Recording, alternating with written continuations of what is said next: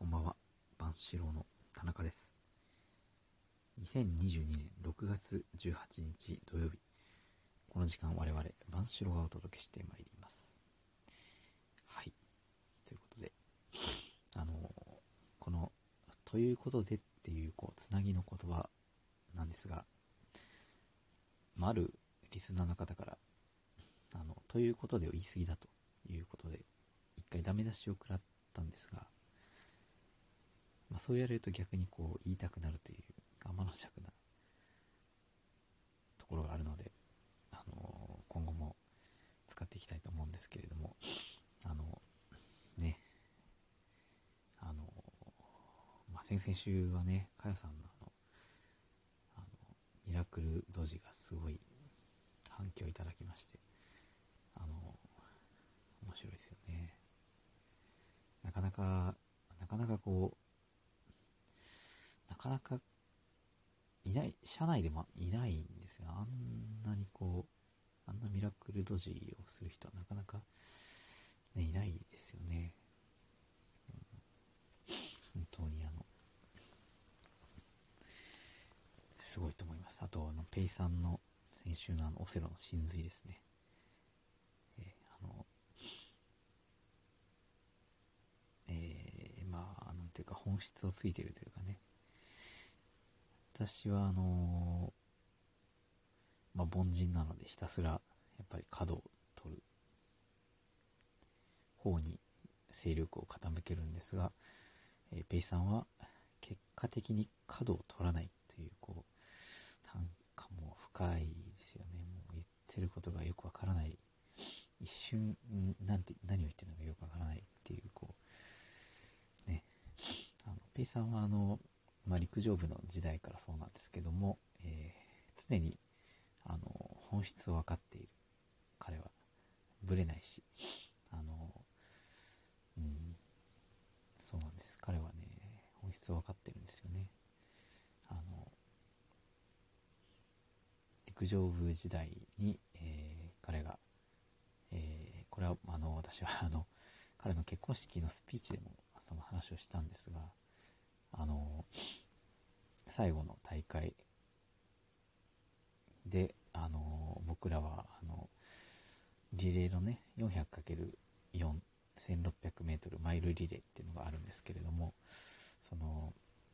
リレーであの僕ら5年間陸上部や陸上を続けて最後にあの関東インカレっていうねあの要は大学の関東大会のの標準記録を切ったんです。でも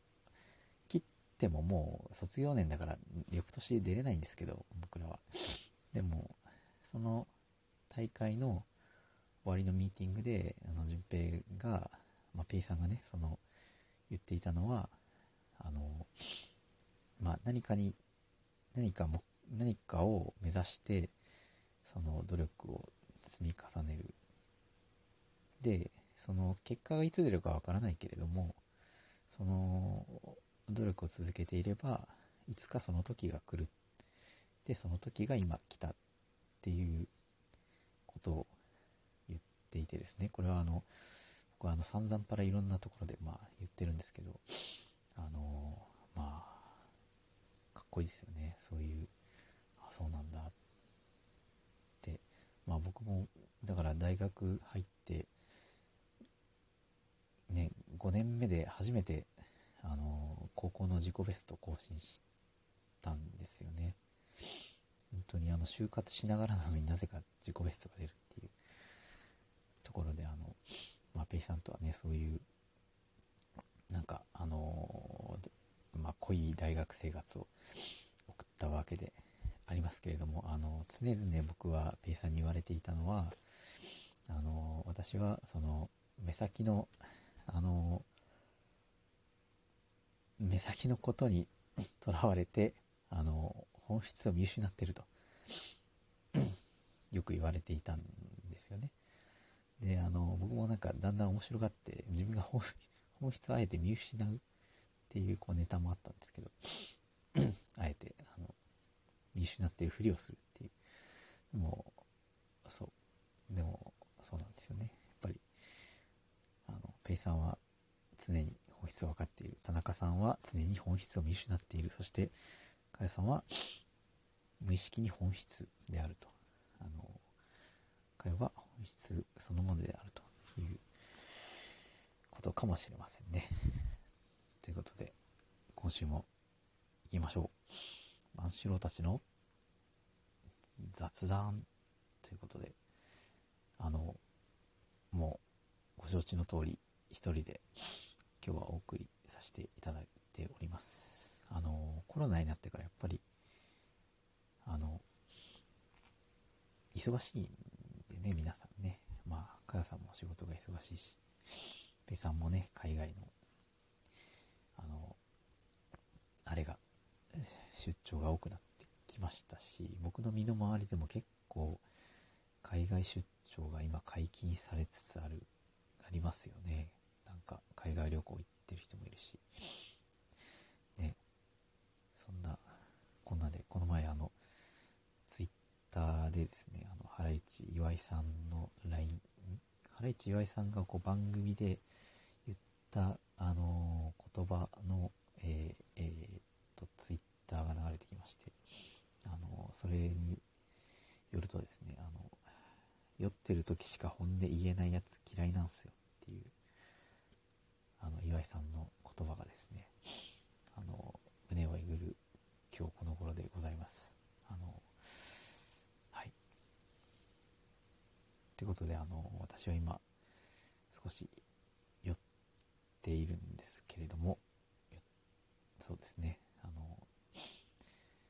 あの、そうなんです。あの、酔うと少し饒舌になるので、あの、言いたいことが言えるようになる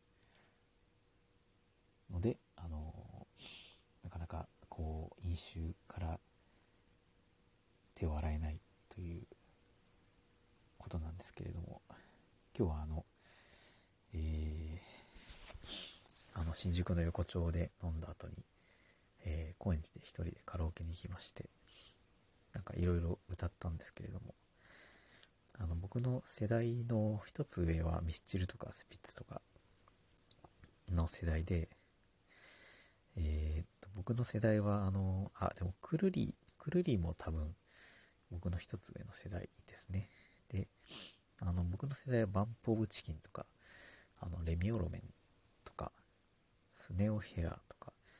なんかそこら辺の、あの、ジャパニーズロックみたいなものをずっと聞いて、あの、育って、改めてやっぱりその辺のあの歌は、あの本当にすごく耳に馴染んでるので、あの、歌詞を見なくても割と歌えてしまうというか、気持ちがこもる自然というところはあります。で、あの、大学生を経て、えー、社会人になって転勤を経て、えー、25ぐらいからえー、っとなんか少しあの古い歌を歌い歌うようになりましてあの尾崎清彦とか松山千春とかですね。あの布施明とかですね。あのあと井上陽水と安全地帯のあの歌うまい方が歌ってるあの夏の終わりのハーモニーとかですね。ああいうこうなんでしょう。あと千秋直美さんですね。喝采とか。あと友達とよく歌うのは、えー、宇宙戦艦ヤマトですね。あれはすごくいいですよね。あと長崎は今日も雨だったとかね。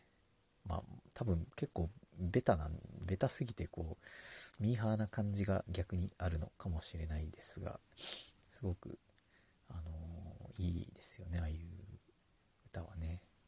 あのー、ユーミンとかね、いいですよね。なんか、そそれを、そういうのを経てですね、あの、まあ、最近の、えっと、あの、歌手の曲も聞くようになりまして、え、っと、まあ、ネバーヤングビーチとか、えー、金子綾乃とか、織坂優太とか、あの、寺尾佐穂とか、あとあの、最近、一番直近で言うと、あの、ビアリーストックのオーバーナウとか風天とかね、あの、すごくいいんですよね。で、ネバーヤングビーチとかもあの、あ、その前に、だから僕、ハッピーエンドとか細野晴臣を聞い、聞いていたこともあったんですが、ネバーヤングビーチを初めて聞いた時は、あの、昭和の歌手だと勝手に思ったんですよ。声質とかそのメロディーとかがなんかちょっと古臭い、古臭いっていうかなんかちょっと、その、その時代の雰囲気がなんかあったので、で、YouTube を見たら、あの、全然若いですよね。で、ネバヤングビーチのボーカルの阿部優馬さんは、あの、えっと、俳優のですね、まあ、顔は出てきているんですが、俳優の、あのー、中井貴一じゃなくてですね、あの、一、高橋一生の、えー、弟さんだそうですね。弟さんだそうなんですよ。そう、そんな顔は全然似てないんですけどね。まあ、そういう、あの、私の音楽遍歴というか、ね、